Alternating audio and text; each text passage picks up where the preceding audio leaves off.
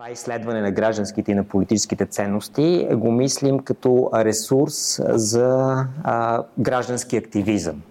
А, и затова предпочетохме да не бъде а, така монолог, а, представяне само от наша страна, а да поканим а, три а, много различни като а, тип организации, каузи, участници, да направим този маратон, като целта ни е да се опитаме да видим как изводите от доклада, от изследването, което направихме, защото не всичко влезе в доклада, могат да бъдат мобилизирани за решаване на граждански проблеми, за устояване на граждански каузи. А, три са организациите, три са темите, съвсем различни са. Започваме с Мария и с Стефан от Театър Нокс. Си говорим с тях за културни политики. Това не е фокуса културата на доклада, а, но с Силвия вярваме, че има послания, които биха били много важни тъкмо за сферата на културата, защото една от констатациите в доклада е, че ние имаме огромно напрежение между това, което формулираме на макро ниво като политическа идеология, като послания – и това, което се опитваме след това да преведем в всекидневни практики. За тези напрежения си говорим с тях.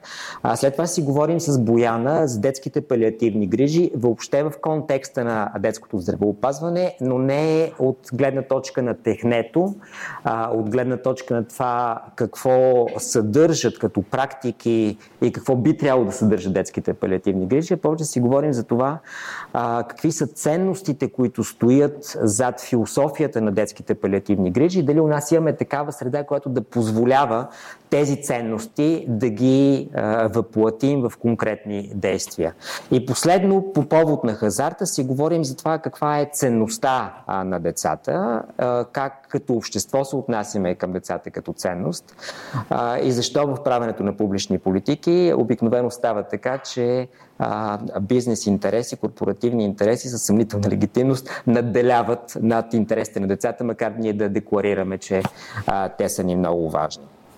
Няколко думи а, за изследването, съвсем накратко, а, просто защото когато ние представяме резултатите и в неформалните разговори, е, много хора смятаха, че са скандални и взеха да ни атакуват методологията, включително разни доценти от БАН.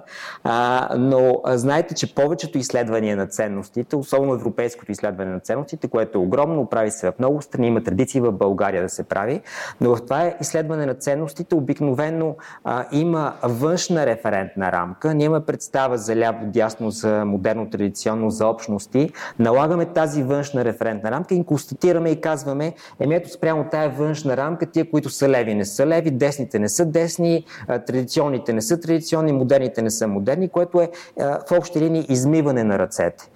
Ние се опитахме с това изследване да влезем по-надълбоко, не само да констатираме, че има някакви отклонения, а да се опитаме да разберем генезиса на начина по който ние развиваме ценностните си системи в един по-широк контекст.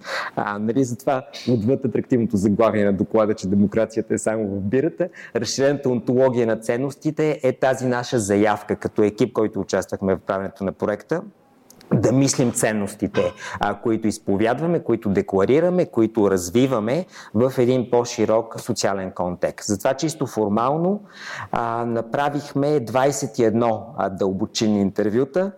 А, някои от тях бяха кратки, по 3-4 часа, имаше и дълги, които бяха по повече. А, повечето участници в тия интервюта бяха нали, някакси като на изповедялна, но аз много благодаря на всички, които се съгласиха да участват и в интервютата, и в пете фокус групи, които направихме, защото действително е трудно да рефлектираш, да проблематизираш над неща, които смяташ, че са заварени, които смяташ обикновено от позициите на всеки девето, че са стабилни. А, имаше хора, които отказаха. Всички, които публично са а, обвинени в 4000-чество, ние поканихме 5-6 души от тях. Никой от тях не се съгласи, въобще не ни отговориха. Имаше хора, които първоначално се съгласиха, а, размислиха след предварителните разговори и се отказаха. Имаше 10 на 15 души, които се отказаха, но 21 а, а, човека се съгласиха и участвахме много активно и много при сърце в самото изследване. Опитахме се, ще разкажа Силвия след малко за това, да обхванем широк спектър от политически а, нагласи и да направим изследването спрямо собствената мяра, ценностна мяра на участниците. Толкова от мен давам думата на Силвия за кратко представяне и след това а, Мария и Стефан от НОКС ще разкажат за тяхната гражданска кауза, за да може заедно в дискусия да мислим как бихме могли да допринесем тази кауза да бъде реализирана. Здравейте и от мен. Радвам се да, да се видим. Ще се радвам и да поговорим днес по, по темите, които Венелин отвори, за които разказа току-що. Още няколко думи за тези от вас, които не са успели да видят изследването ни. Казва се за разширената онтология на ценностите или защо демокрацията у нас е само в бирата. Ще разберете защо. А, в по-популярен стил е, е, е написано изследването, защото за момента е предназначено за широка публика, като имаме още много материал върху върху който да работим, да обработим и ще, идвам, ще имаме живот и здраве и следващи резултати. А, за участниците в изследването, от, от които всъщност започна, започна ориентацията ни към, към това каква методология да използваме, а 21 казва, нали, са респондентите ни, задълбочените интервюта, като а, избора ни беше това да са хора, които имат чувствителност към нюансиране на ценностите, към артикулиране на различните социални, демократични, граждански, политически, индивидуални ценности, да не са специалисти, анализатори, социолози, политолози или философи, а, но във всеки случай много от тях се заним... работят в сферата на хуманитаристиката а, и на социалните дейности а, с а, възраст над 40 години са, така че вече да могат да артикулират и периоди, периодизация в развитието на, на тези видове ценности, които изброих. А, а също така, а, другия ни критерий за избиране на респондентите беше да са а, социално и публично разпознаваеми, активни, да отстояват а, своя позиция, ценностна, идеологическа, политическа и така нататък. Тоест да има нещо, от което да се хванем, за да тръгнем нататък. А, дълбочините интервюта очаквахме да бъдат по един час, но, но се оказаха много по-дълги, защото въпросника включваше а, въпроси около социални ценности първата половина, включително политически и така, граждански и така нататък, а втората част включваше индивидуални ценности. По въпросите за индивидуалните ценности отговорите се разширяваха наистина до 4-5 часа на моменти.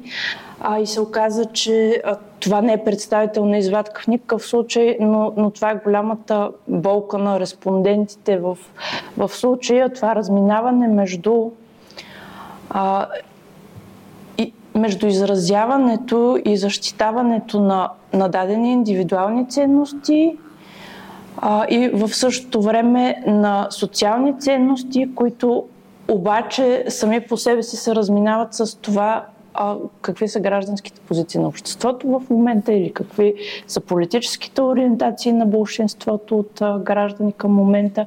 А, и всъщност това беше първия момент, разминаването на социални и индивидуални ценности. А следващия момент беше разминаването на личните ценности, включително идеологически позиции и тези на обществото.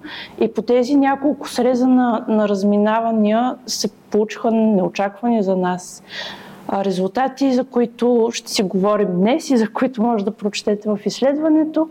А, също така а, имахме пет а, фокус групи с цяла България от а, характерологично различни места с различни хора по възраст, а, по професия, а, образование.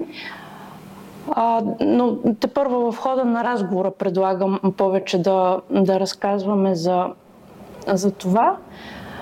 А, и започваме с а, първия ни разговор с Мария и Стефан от а, Театър Нокс, който да ни въведе и в тяхното представяне, и след това в а, дискусия около проблемите в в културата, културните политики, културните практики и културната реализация днес, включително творческата и креативната. Само за протокола да кажа, че в екипа, освен нас двамата, Захари също участва, Свет Ленчева, която пише в Тоест, Надя и Айлин от наша страна.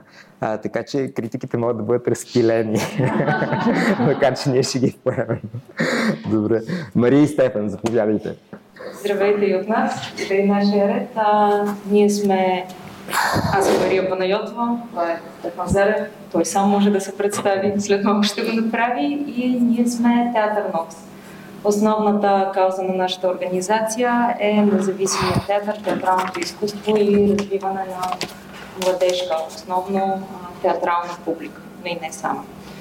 А, стигнахме до тук и сме днес тук, защото ние много често си държим връзка с Български център за нестопанско право и а, разчитаме на тях те да ни помагат много в а, също в нашата организационна практика, защото както и това изследване, за което стана дума, а, гласи, Случило се е така с времето, така ще го нарека, че явно сме развили някаква митоманщина около цялата а, политическа идея и система в България. Тоест, ние сме много по-склонни да оставим нещата на съдбата и Вселената, отколкото да повярваме, че политиката ще проработи.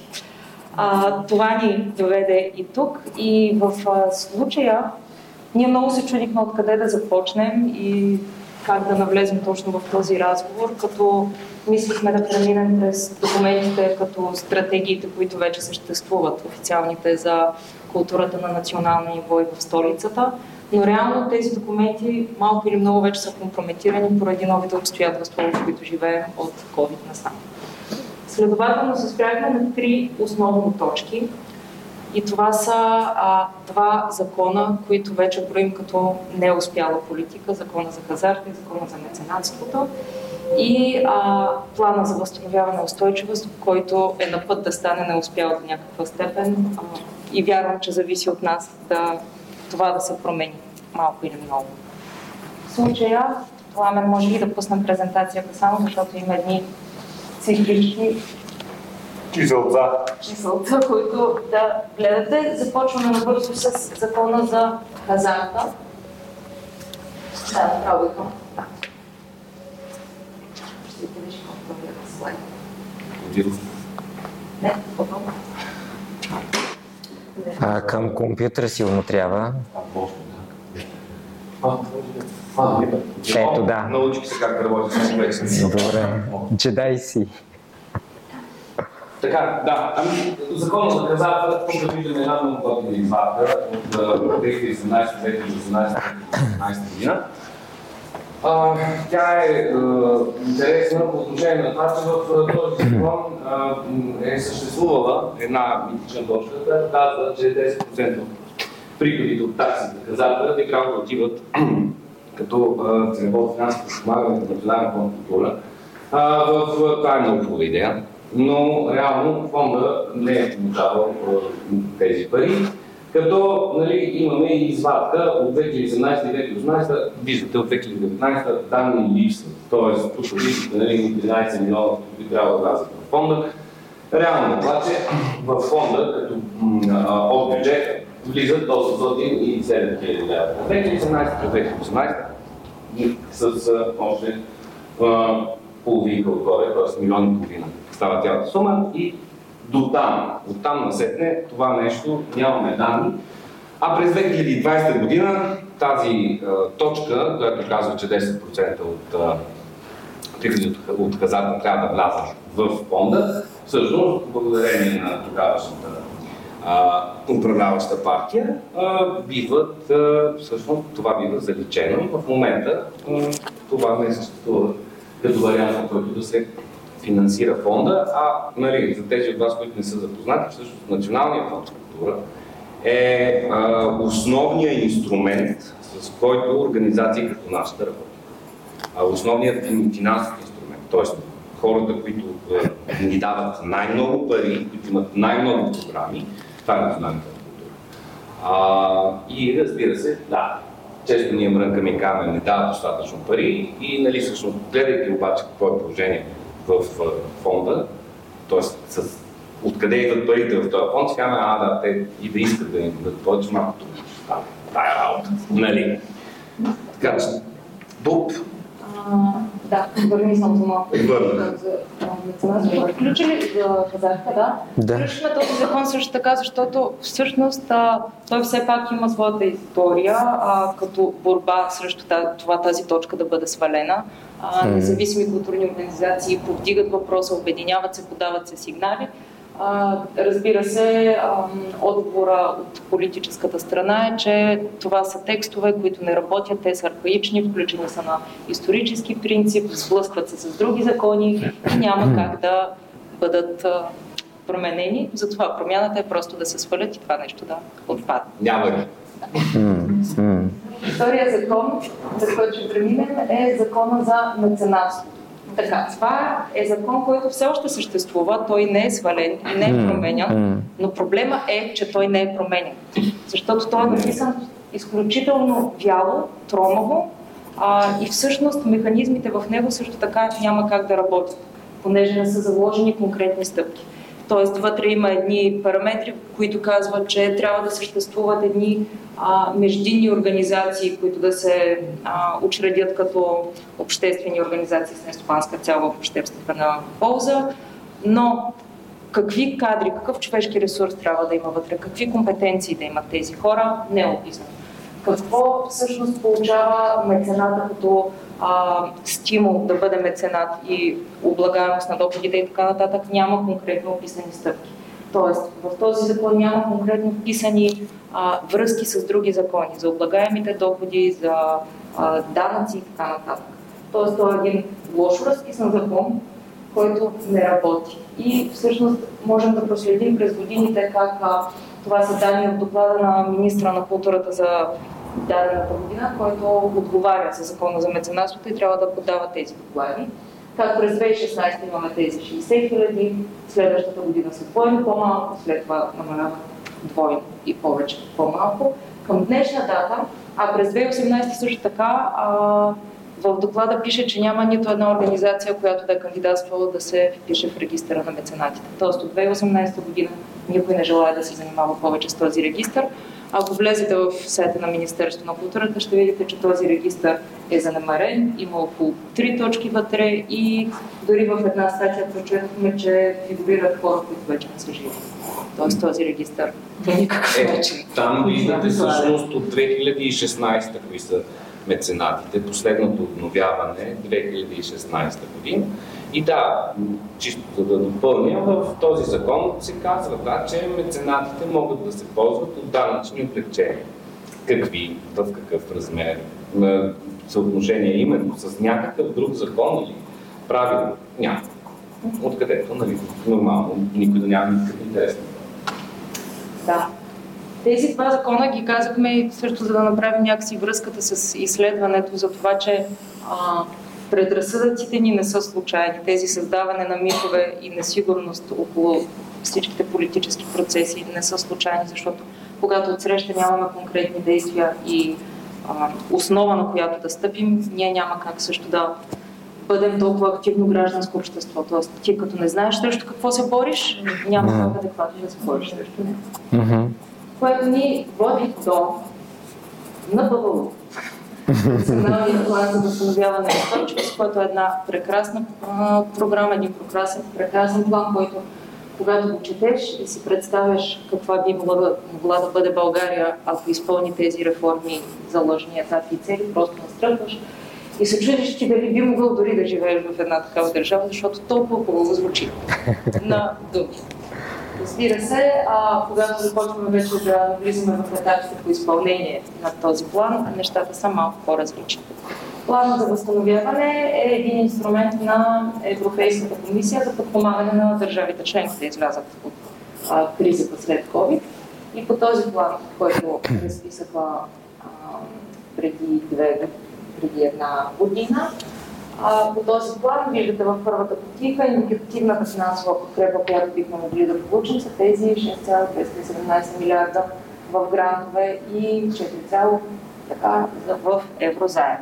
От тези пари за култура ще дойдат, виждате пак, 56,8 милиона и за архивни планове за музеи, библиотеки и така нататък още допълнително толкова. Тоест всичката, всичките тези средства а, събират 1% от 1,12%, които да влязат в България и да се насочат към сектор култура, което е много повече от това, което ние сме виждали като отделяне от националния бюджет. Да, да знаем това.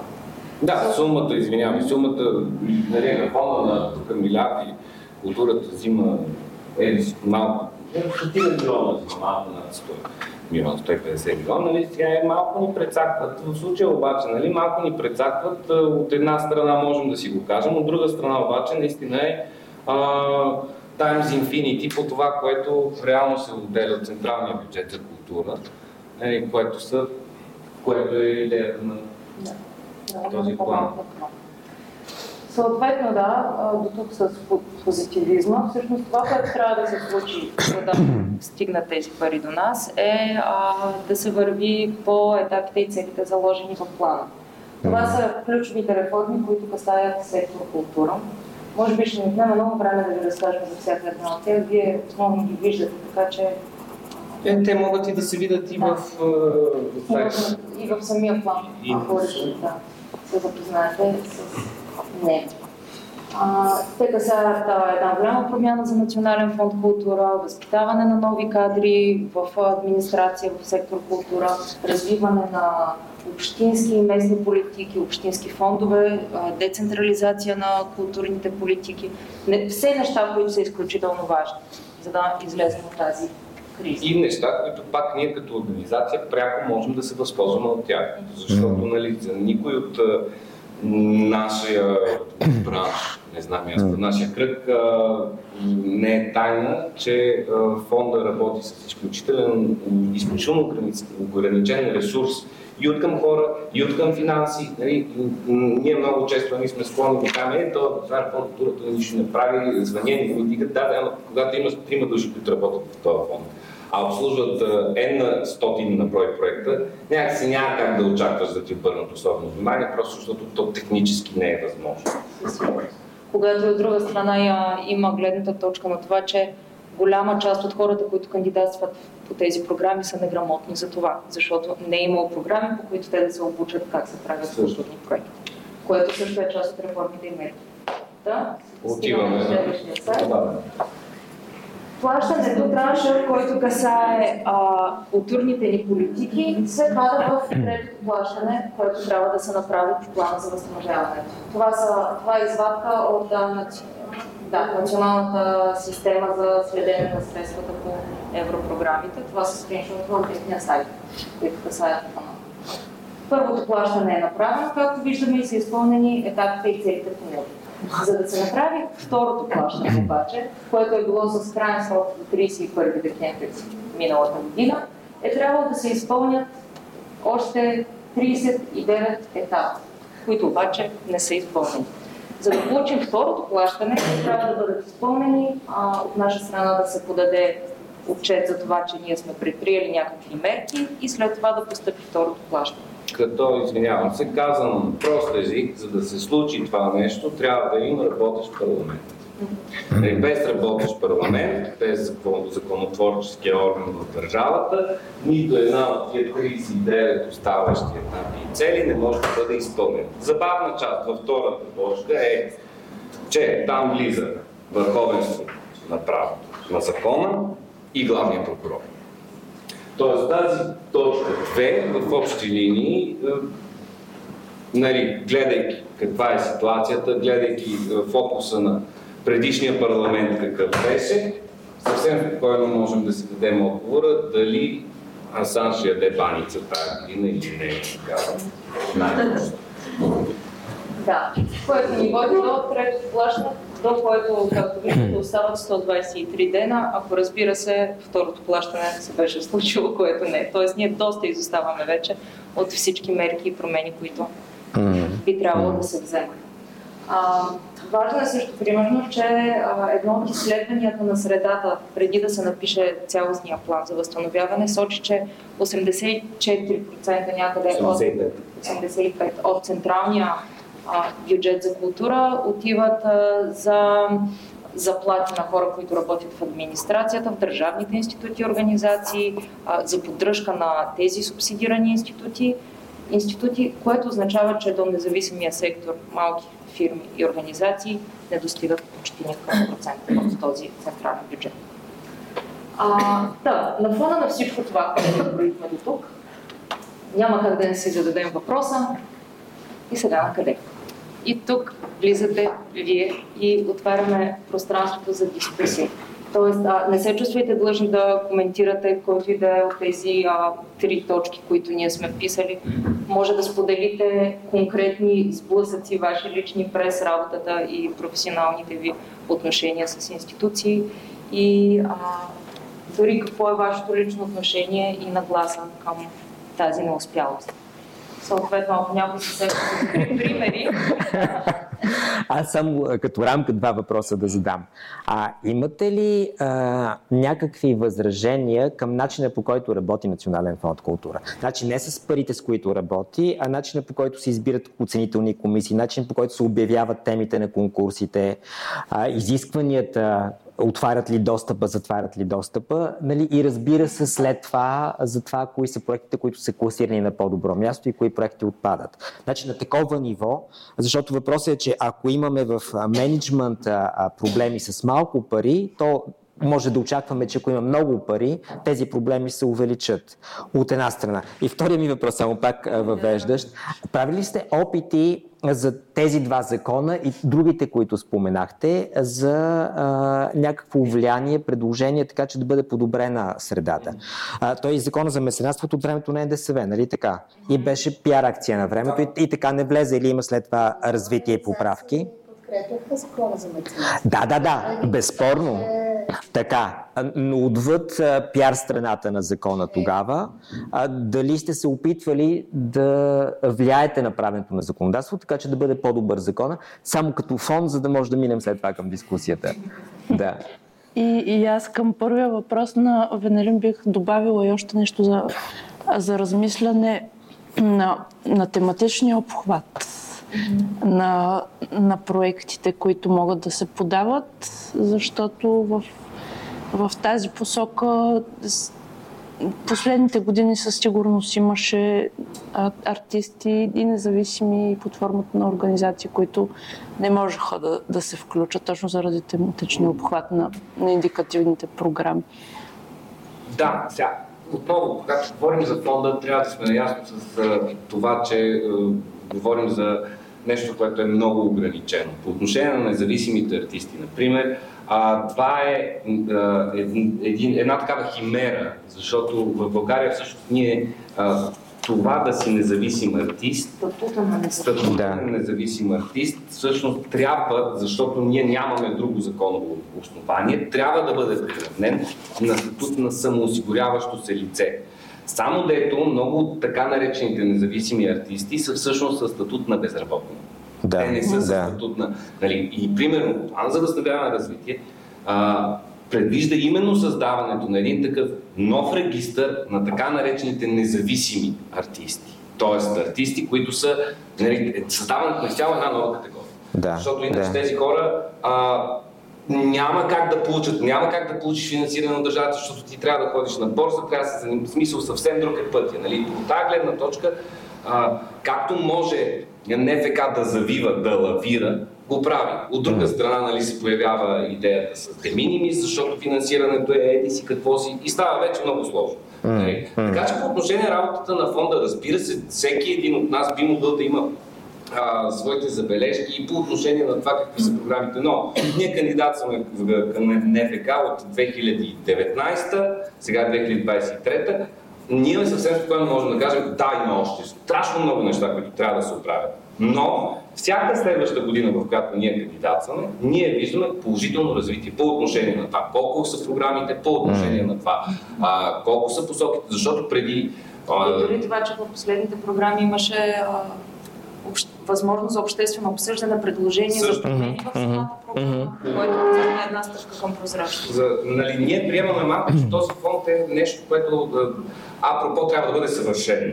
То няма как да е съвършено. И въпросът е, че наистина в последните 4 години хората, които а, са пряко вързани с този фонд, работят по посока на това нещата да се доискусоряват, да се развиват. Mm. Там нататък, нали, ние mm. като организации, разбира се, сме активни в диалога с тях, особено именно това, което Мария каза, когато има как да коментираме нещата, кое как би могло да се промени.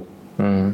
Относно втория ви въпрос, а, ние, за съжаление, сме, и това не е оправдание, разбира се, но сме млада организация. Тоест, времето, когато е било най-необходимо да се застава срещу тези закони, ние все още сме се чудили как ще си платим декора. Което не е, а, наистина не е оправдание, но а, с времето се учи. Не оптимистично, да, да. А, за това и може би толкова много мен ме жегна, докато се подготвяхме за днес този закон за хазарта, защото разбрах, че все пак е имало хора, които са казали, mm. че трябва нещо да се направи и са повдигнали въпроса, но mm. не сме успели да, да съберем като достатъчно голяма група срещу това нещо. Mm. Mm. Да, да, Добре. Ето, примерно, нещо, което е като проблем за мен е, че, примерно, план за възстановяване и устойчивост е нещо, което пак казвам, ние го знаем, защото се интересуваме, да. но а, дори пробутването му в, в новинарски емисии в такова, това е нещо, което дори на ниво културни организации много малко хора се интересуват. Mm. Това е някакъв план, дето той така и така няма да стане и с това mm. се интересувам. А, нали, а всъщност а, нашия сектор би могъл да натисне, да, да, да, mm. да, а, за да тръгне това нещо да се случва. Нали, което пак в момента сме в една страшно готина патова ситуация, нали, като нямаш парламент в продължение, не знам, година, айде, ще, то ще стане година. И хубаво, ние да ходим да викаме пред, не знам и аз кой прозор, mm. ще смоги да лекуваме, но mm. пайда никакъв, защото ние нямаме хора, които mm. да, да, да работят и тия цели. Аз имам един въпрос. Да. А, имате ли информация дали Министерство на културата, което би трябвало да подготви тези реформи в Национален фонд по култура, които са предвидени в плана, е направило нещо? Тоест, дали ако има парламент за два месеца, то би могло да внесе тези два месеца нещо готово, което да се гласува. Това е хубав въпрос. Аз такава информация нямам, особено след нали, последната смяна поредна на служебния министр на културата. А, някак си това пак засягаме този проблем. Фокуса в медиите и в а, публичната част от политиката винаги отива в а, проблеми, но не и в решения. Може би трябва да изискваме такава информация. Между другото, за първи път сектор култура влезе в структурата фондове. Това беше инициатива на независимия сектор. Аз участвах в тази инициатива и следя много внимателно развитието. В момента е в кофти пакет а, но може да по някакъв начин, може да се направи натиск, за да излезе от този пакет с ГШДВ, защото той е тварен пакет. Да. А, и да може все пак да се реализира за първи път в историята на България някаква помощ към култура от структурни фондове. Между другото, това да не бъде културата включена в тези структурни фондове, абсолютно пожелание на държавата. Тоест, никой никога не е искал да се включва за това. И когато се събра независим сектор с общини, за да може да са по-силни, този пакет се включи, беше много зор. По отношение на хазарта, а, мисля, че изследването малко е остаряло. През 2021, доколкото знам, се преведе сумата на националния фонд култура, бяха направени поправки в комисията по култура. Имаше натиск ужасно много, не беше шумен, имаше подписка, но се натискаше здраво. И то пак от независимия сектор, за да може да се случи една поправка, защото имаше процедурен проблем. Така че в момента би трябвало законово да влизат средствата. Те са разделени между спорт и култура. Да, да. Но би да. трябвало той да има постъпление този фонд най-сетне в някакво друго, освен от Министерството. Така че моето предложение е да се изиска а, информация дали Министерството на културата работи по тези реформи. Национален фонд култура, доколкото знам, не работи, не желая това, че сте толкова благосклонни към този фонд е похвално. Да, те имат повече пари от 2020 насам. Да, проблема с статута излезе с COVID заедно, защото се видя, че те не знаят какво да правят и кои сме на кого да помагат. И дори да ни, да ни дадат от социалното министерство пари, те пак не могат да ги раздадат, защото не знаят на кого, защото не са свършили работа от 20 години, от 30. Трябва да А, според мен има регрес в работата на фонда А, защото по време на а, редовното правителство започнаха да се послушат някакви реформи и да се отваря някаква прозрачност. Тогава беше общественото обсъждане. А, тогава за първи път може техническа комисия да си поправиш документите, нещо, което е по административното право задължително за всяка процедура. След което а, тази същата техническа комисия, която отхвърля проекти непрозрачно абсолютно, спря тази процедура, беше осъдена през това време, че няма такава процедура. Те продължават да няма правят. Да. По вътрешна информация, това е, защото правилно нещата много лесни за организацията. Те да могат да си допълват документите, които според тях не са Трябва да е трудно. А, има много неща, които не са наред с този фонд да. Нека не си затваряме очите и моя призив е да се натиска по посока на плана за възстановяване и развитие. За мен това е най-важното, а за тях е най-болезнената стъпка, защото трябва да се реформират и да се дадат правила, по които се избира управителния съвет. Това е, да, това е включено, да. В момента е там е много чувствителна точка. А, процедура, по която се избира, избира изпълнителния директор, в момента той е временно управляващ и няма няма процедура а, и а, тази техническа комисия е анонимна, която е така прави каквото иска, това е абсолютен произвол. Затова има и съдебни дела, за които не се говори, те се печелят много лесно. Лично аз съм на адвокат следобна и също ще ги следя. нещата не са в ред и трябва наистина да има някаква акция. Не знам колко да е шумно, но има смисъл в това. Е. Има смисъл. В момента има нов министр. Аз се надявам той да почи читах от предния, защото там имам своите възражения.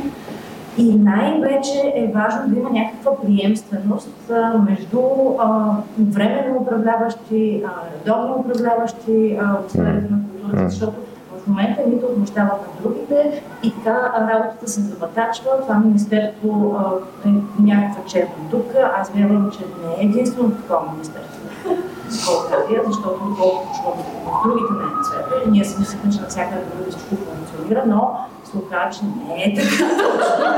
Има черни дупки навсякъде около нас, нещата изчезват, документи изчезват, пари изчезват. Изобщо всичко е много, много страшно. Аз за страха и за черните дупки малко от гледна точка на изследването да, да върна контекста, защото а, си мисля, много е важно да минем на това институционално ниво и на процедурно ниво, а, но изследването ни е за това а, какви са подводните камъни, които ни спират да правим дългосрочни стратегии и които правят а, възможно тези огромни разлики между визии, стратегии, намерения и това, което се случва в реалността. А, и си мисля, че е важно, защото това обикновено остава отвъд чувствителността ни. Нямаме сетива за, за това измерение, а пък то е част от конструирането на всекидневните политики и нали, точно като черните дупки, където не знаем как обаче някакви неща изчезват.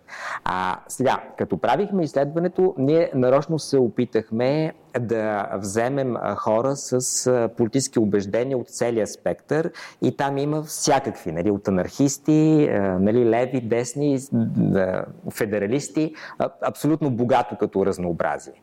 А, и взимайки тези различни хора с различен тип нагласи. Ние се опитвахме да си говорим за тия е, въпроси, а защо е толкова ценностно разделено обществото. А, защо има такива, които подкрепят Украина, такива, които подкрепят Путин. Защо има такива, които са за Истанбулска конвенция, против Истанбулска конвенция, за права, против права, за вакцини, против вакцини. И това беше формалният повод да тръгнем да си обясняваме това, което се случва.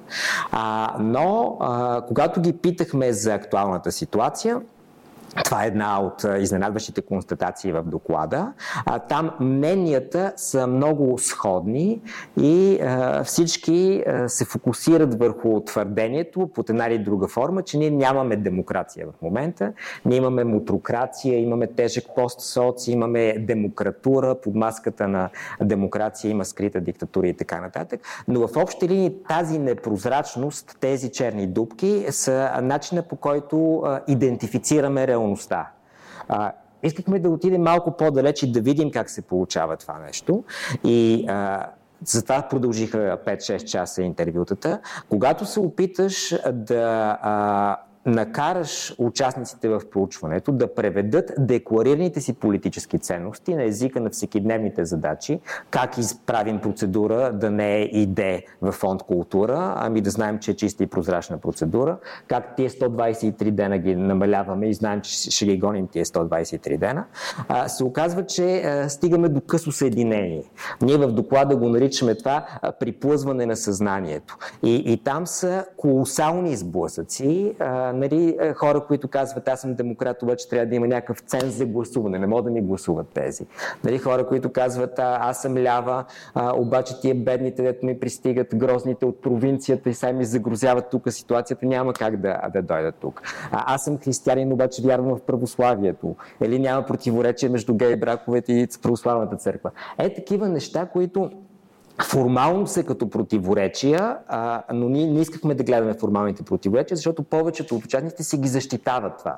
Значи усилията, титаничните усилия, които са положили да, да стигнат до тези заключения, един е изчел пете тома на Платон, нали, което е похвално, а, не знам кому е нужно. А, имаме един, който е научил иврит, нали, за да си отговаря на тези въпроси. Няколко са записали докторантури. А, та, титанични усилия волеви, за да могат да изградят тези тези позиции, за които говорят. И въпреки това, като кажеш, добре, окей, ако си демократ, какви решения намираш, тогава виждаме, че решенията са предмодерни. опитах се да действам по демократичен подход, обаче тогава буксуваме, не може да направим нищо. Аз трябваше да тропам по масата, изгоних ги тия, които не са съгласни с мен и се едно слушаш Нинова. Нали? То не е Нинова, той е нали, млад и амбициозен човек. А, а, трябва да има свободна пазарна економика, обаче трябва да сложим минимални цени, който не се съобразява да го изгоним от нашия сектор и да не работим. Или, или който а, прави а, лоша култура, да го, да го изхвърлим от тук. Ето тази огромна разлика, която има между декларирани ценности и, и това, което го преживяваме като, като всекидневие, като всекидневен опит, не позволява да мислим дългосрочно. Не му позволява на всекидневно ниво да си правим стратегии. На ниво социална реалност това препраща към един хаотичен свят, в който липсата на правила е преднамерено. Той е форма за социален контрол. А, от социологическа гледна точка правото е форма на социален контрол, морал е форма на социален контрол, а, нали, меки санкции за социален контрол. Но тук липсата на правила е форма за социален контрол. Когато не знаеш а, какви са процедурите, това е възможността да правиш каквото си искаш.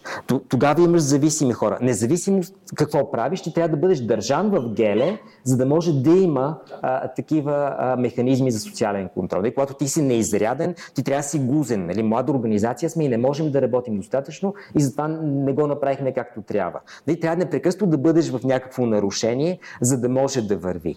А, ето това произвежда а, с това завършвам, една а, циклична представа за времето. Модерното време е векторно време, е линейно време. Ние планираме, е там по години. Ние мислим няколко стъпки напред. Тази модерна представа за време я няма в структурите на съзнание на тези 70 кусор души, които ние изследвахме. Там времето е ли е циклично, или е линейно, или е спирала, или е махало, или са някакви вълни. И това подсъзнателно ти носи чувството за отеха, защото ти не можеш по рационален начин да видиш следващия ден. Ти не можеш по рационален начин да планираш за утре, за една седмица, заради тази халтава социална среда, заради липсата на информация, заради черните дубки и това те кара да търсиш отеха в друга представа за време и си кажеш, абе, нали, то, понеже е кръговрат, то пак ще се върне и пак ще се нормализира, защото нямаме рационален изход от тази актуална ситуация. Аз не мисля, че това е така при нас. Добре, да. Изобщо не мисля, че е така при нас и мисля, че това, което се показва като изследване, че в това време или в тази цикличност, която, за която говорят вашите респонденти, са всъщност културните институции. Mm-hmm. Така, така. И, и не мисля, че, защото хората, които са от независимия сектор, те са обучени да планират. И ако си млада организация, първите две години не можеш да планираш, ти се научаваш тези две години да планираш. И всъщност моята надежда е, че именно този сектор е способен да накара институциите да, да планират, въпреки че всъщност това им е работата. За липсата на институции и за а, невярването, че когато вкараш нещо в институции, ще излезе добър резултат. Значи там цитатите са институциите са зло и ние с най-добрите си намерения а, вкарваме нещо, но накрая излиза някакъв Франкенштайн. Когато го вкараш в институция, когато сме малка организация независима, ние сме обозрими. Ние, когато се виждаме и се познаваме, ние работим добре и можем да планираме. Но ако сме модерни хора, трябва да го мислим през опосредяването на институциите. В момента, в който го вкараме в институции, то забуксува и там не може да работи. Като тема, искам да отворя дискусията, не да, да дам някаква присъда. Нали, просто като тема за размисъл и за, за контекста, в който се опитваме да правим културни политики. Нали, затова споменавам тези, тези акценти. Да, всъщност културни политики няма как да ни правим без да имаме обща стратегия за култура, нямаме. Така че малко сме в омагиосен кръг, защото както и колегите споменаха, фонд култура, каквото и да правят, винаги ще има недоволни, защото няма една обща стратегия, да. която да разпредели и да каже, ето сега а, независимия сектор е на фокус или ам, любителското изкуство е на фокус или whatever е следващото на фокус. И винаги има някой недоволен и винаги търсим нали, лов на вещици. Правим, кой какво е сътворил, защото ние нямаме стратегия за култура, в която всички не сме съгласни. Да кажем да, любителско изкуство, да, независим сектор, да, институции държавни и така Докато го нямаме това, е, тя да живее. Ама кой? Да, да. Моята болка е, че ние трябва да се приборим, за да го имаме, да имаме едно съгласие и след това да градим нататък къщичката, защото в момента всичко е на парче, в момента има винаги нали, нещо, окей, тази година едните са по-добре, другата година са по-добре, винаги сме на, а, как се казва, на над водата под водата а, и нищо не се помръдва качествено. Защото няма момента, няма едно изследване, което да каже през тези две години всичките средства, които фонд култура и СИПО в културния сектор, които аз 2010 година работих това, не съм чела, те какво направиха?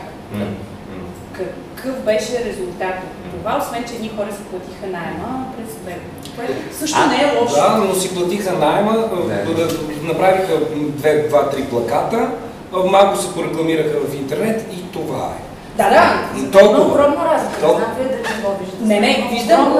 Виждам го, но, няма изследване. Но, но никой не е казал, има толкова проекта, има толкова хора, има толкова резултат. От резултат и освен това, успех на успех, защото ние сега знаем, има едни организации, които кандидатстват, обаче те успешни ли са? Свършили ли са си работата да. или не?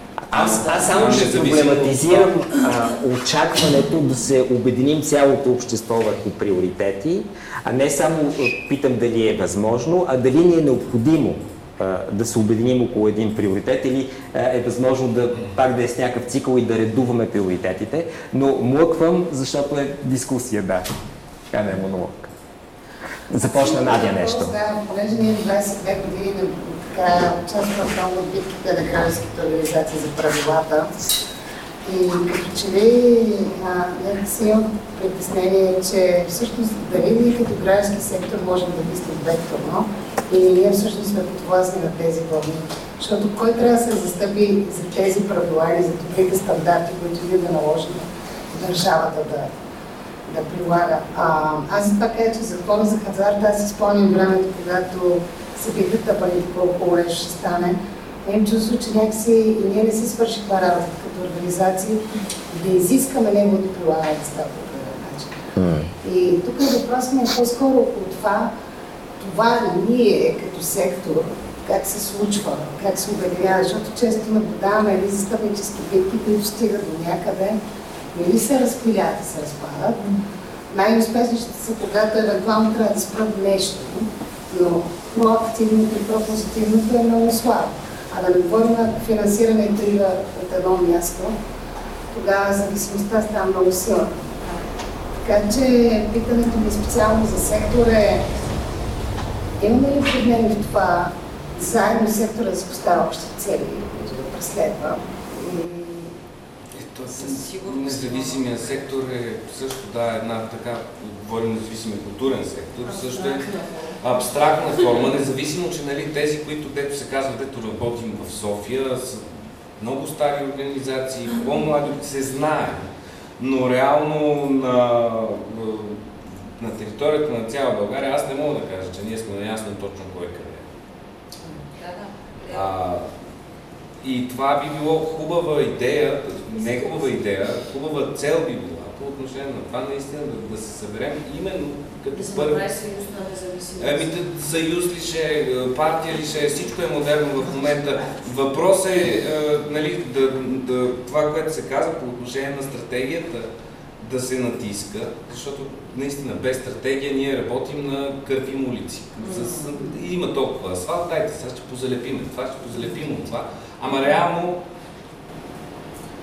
Така има нужда от общо тяло, за да някакси за всички тези организации, защото е истина, че не се познаваме и когато почнеш да четеш списъците или от НФК, или от Министерство на културата по програмите за бенефициенти, си казваш, ти си хора, Кои са? много, какви да. са, що са и някакси, и да има прозрачност и в тази посока. Защото постоянно нали, поредните митове и се носят едни слухове, че те, тези са само изкуствена организация и кълтат едни пари, а пък другите. Ама ти не знаеш реално, защото няма регистър наистина, по който да знаеш кой какъв е. Ние не се познаваме помежду си.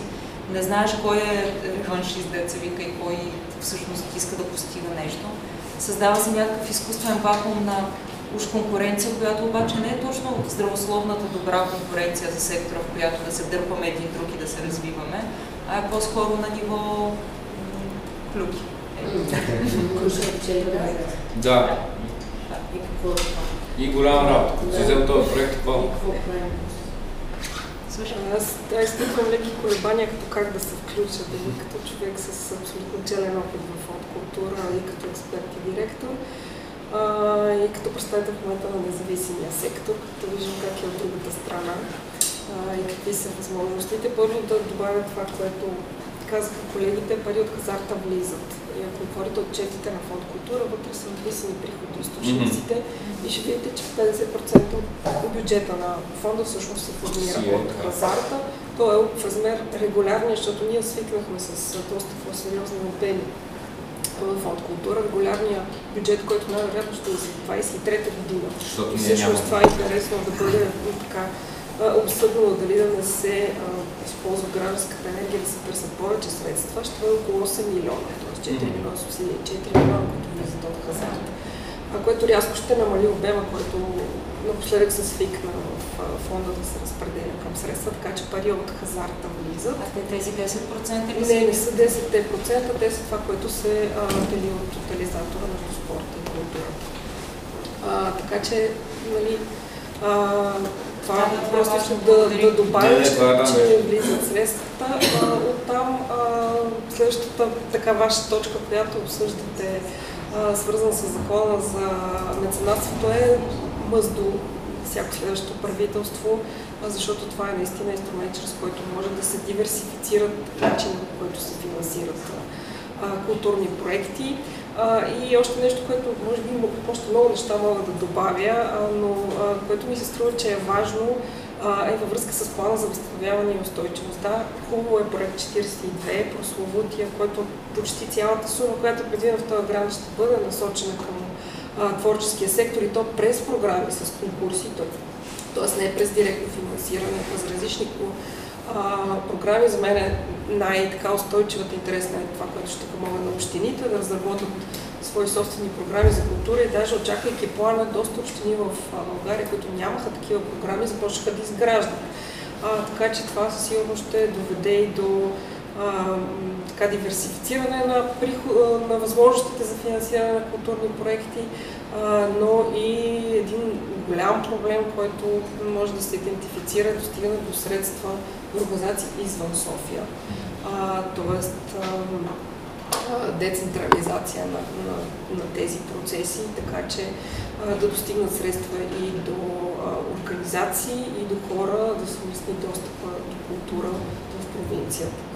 А, и всъщност във връзка с плана за възстановяване и устойчивост искаме един друг акцент, виждайки го сега в ролята на независим сектор, а, който пък е свързан с още други мерки економически, които съществуват в плана за възстановяване и устойчивост, а, които обаче, а, въпреки че мисля, че скоро беше прията а, тази интелигентна стратегия за, за специализация, която разпознава културните и творческите индустрии, обаче те си остават само а, като някакви популярни термини от европейската политика, но не са реално отговорени.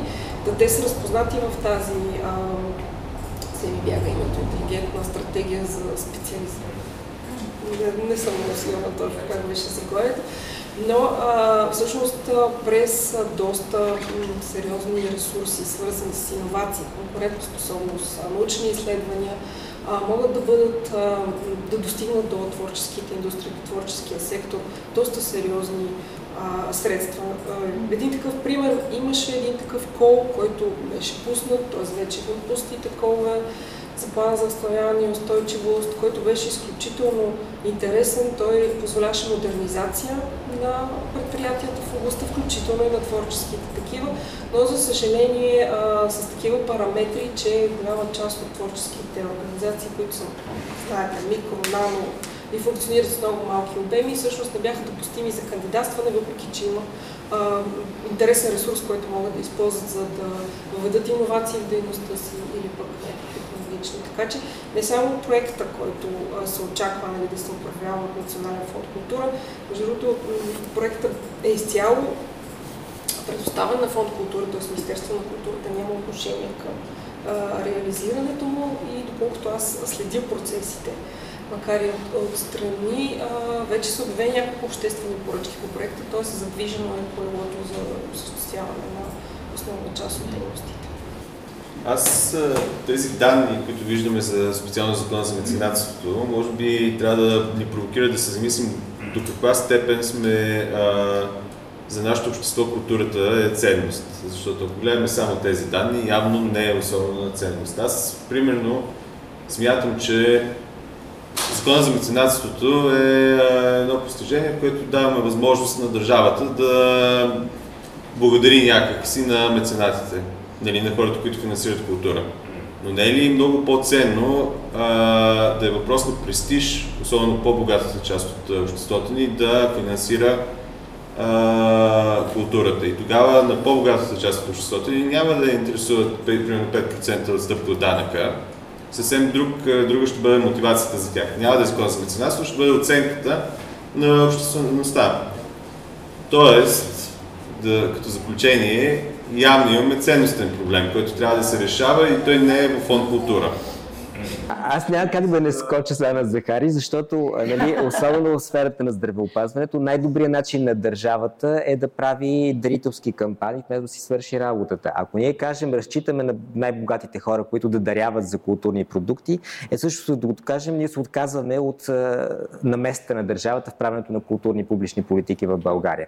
Две, две, две писти са, паралелни са, писти са. Не казвам, че не е тема, която е важна важна е темата за ценностите, но това не отменя ангажимента правенето на публични политики да отговаря на всички критерии за добро управление. Да бъде прозрачно, да не бъде черна дупка, да бъде предвидимо, да е ясно какви са целите, да е ясно каква е стратегията, да има участници, които да участват в формулирането на проблемите и след това в управлението на мерките за постигането на тези цели. Не, не се оправдава, няма нужда. Разглеждаме задълженията на държавата в две посоки. Положителни, т.е. да дава средства за развитие на да. Виждаме там, очевидно виждаме проблеми. Да. Ако гледаме задълженията на държавите като негативни, т.е. да не пречат да.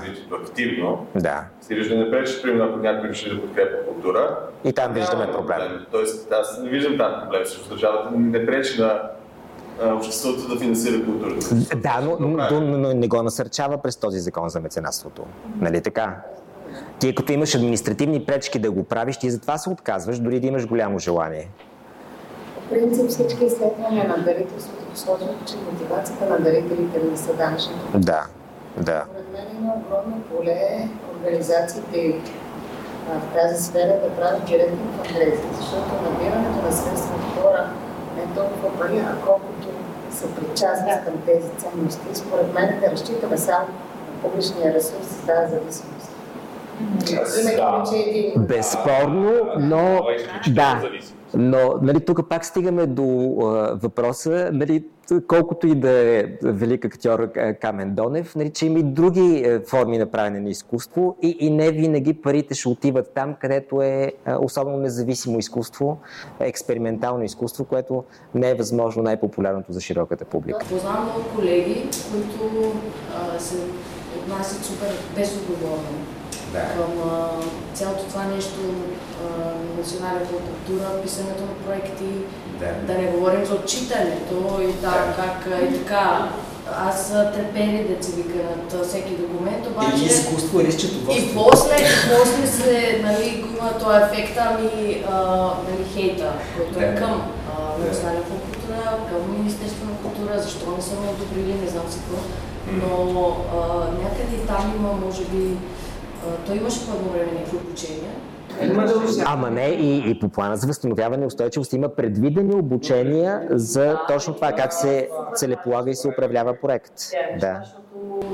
артистите малко, поне тези, които нали, аз съм си говорила с тях, нали, малко думата мен мене ми се полага, но е няма отговорността след това. Да, повече можем да пишем проекти, отколкото след това реално да ги ръководим тия проекти, да ги реализираме и да, и да, да реализираш това спрямо това, където си писал. Не, това ни да срока е, ние трябва да се пуснем тук такива реклами, имаме или да Какво ще правим? Това да почва да посочен процес и ние за това цялото време много се пазим това да скочим и да кажем не така долу и си, защото не, то се развива идея, това е това, което каза, нали, все пак конкретните хора. Хората, които са поставени да работят в НФК, аз съм сигурна, че те не искат да се готират в българската култура. Не мога да си представя, че съществува такова. Но нали, има ни горни това обстоятелства и така нататък. И съответно нашата реакция отвъд точно на потребителите, на тези, на бенефициентите на тези фондове, които също не реагират по най- Обобщение и заключение от доцент Силвия Борисова. А, в тази връзка обученията бяха в програма дебюти, ако не се лъжа, но обученията по арт менеджмент на практика не са задължителни. Всички трябва да, да минат през тях. А другия момент е, че аз не случайно зададох този въпрос. Чувствате ли, че реално всички тематично всички независими артисти и организации са, са обхванати, а, защото има теми, които все още не присъстват в индикативните програми. Това е, това е друг момент. А когато говорим за нуждата от обща стратегия, за, за общ регистр, за повече прозрачност и а, уразмереност, какво, се случва, какво ще се случва, а, изникна от няколко човека от дискусията въпроса за мониторинга и оценката. А, оттам, от ваша страна е въпроса за, за това какво е култура изобщо за нас. Даваме ли си сметка какво е културата за нас, за нашата страна сега в рамките на Европейския съюз, в, в глобален план, защото а, стратегиите и политиките на ЮНЕСКО също са много добри, ако една страна има желание да, да ги приложи на практика. А, има дори а, описано работно време за, за независимите артисти, което естествено е щадящо, защото това е творческа работа, а не, не е планомерна на, на поточна линия. А, та, та тук изниква пак този всъщност ценностен момент за мониторинга и оценката. Първо, какво е култура, доколко я пазим, доколко я защитаваме, а, как искаме да се вписва тя култура и изкуство, а, как искаме да се вписват те в днешния свят и какво правим за това. А, и това са стъпки, които ако, ако не дойдат от долу нагоре, ако не, не дойде този натиск, ние да, да искаме да се приложат и да настояваме да се а, приложат, а, всъщност няма да, да стане толкова бързо и застигането на е, тези, всички тези дефицити, тези пропусти, които ги има в фонд култура, започнаха да личат, започнаха да стават прозрачни, за да се реши един проблем. Въпросът е точно първо да излезе наяве, да се види какъв е той, да се посочи, а, най-малкото има желащи хора да работят, има хора на нашата възраст и оценители, и тези, които пишат програмите, а, но най-малкото те на брой съвсем не са достатъчни, те физически няма как да реагират на, и да поемат целият този капацитет, който предполага плана за развитие и устойчивост в момента, всички го знаем. Въпросът е точно да се подават конкретни идеи, насоки с настояване, с търпение, с постоянство но това да се случва. А, защото това е обратната връзка от страна на, на гражданското общество. Когато няма конкретни разписани насоки, препоръки, съвети, разбира се, че от другата страна институциите не винаги могат да реагират, защото те поглеждат на, на проблема ангро, търсят детайлите, обаче така от, птичи поглед от другата страна. И трябва да чуят и, и нашите проблеми. А, в този момент също с а, да, сектора на изкуството, да, сектора на науката. А, в същото време обаче знаем, че има все повече интердисциплинарни области, има такива приложени естетически проекти, за които все още няма финансиране в България. Публично. Няма публично финансиране, но Ами частно има, да, но съвсем не е широко застъпено, защото когато става въпрос за такива хибридни области между изкуство и наука, все още финансирането се търси предимно отвън. Да, но в, съвсем в заключение от моя страна, ето пак опираме до този същностен ценностен проблем. Ние не можем да назовем така абстрактните думички, като какво е културата за нас, какво е изкуството за нас в, в наши дни, защото почиваме на това, което е било и което ни се е наслагвало като социална ценност, mm. като идеологическа ценност. А, и, и все още отговорите стоят отворени толкова години вече, повече от 30 години. В проучването бяхме включили известен изкуствовед и тя каза, отивам да преподавам и дига едно студентче ръка и казва, прощавайте, какво точно е изкуство? И тя казва, аз пуснах на моите познати. Въпросът е, какво точно е изкуство? Каза, 50 души ни отговориха, 50 различни неща. Да мисълта ми ще да продължаваме да говорим и да не очакваме, че ще стане през дефиниция. И аз си мисля, че този формат е добро начало да продължаваме разговор, да си говорим за смисъла и да си говорим за механизмите, по които можем да а, конвертираме таланта си в, а, а, в култура и в изкуство, а, така че да е по-смислен живота ни. Много ви благодаря за участието.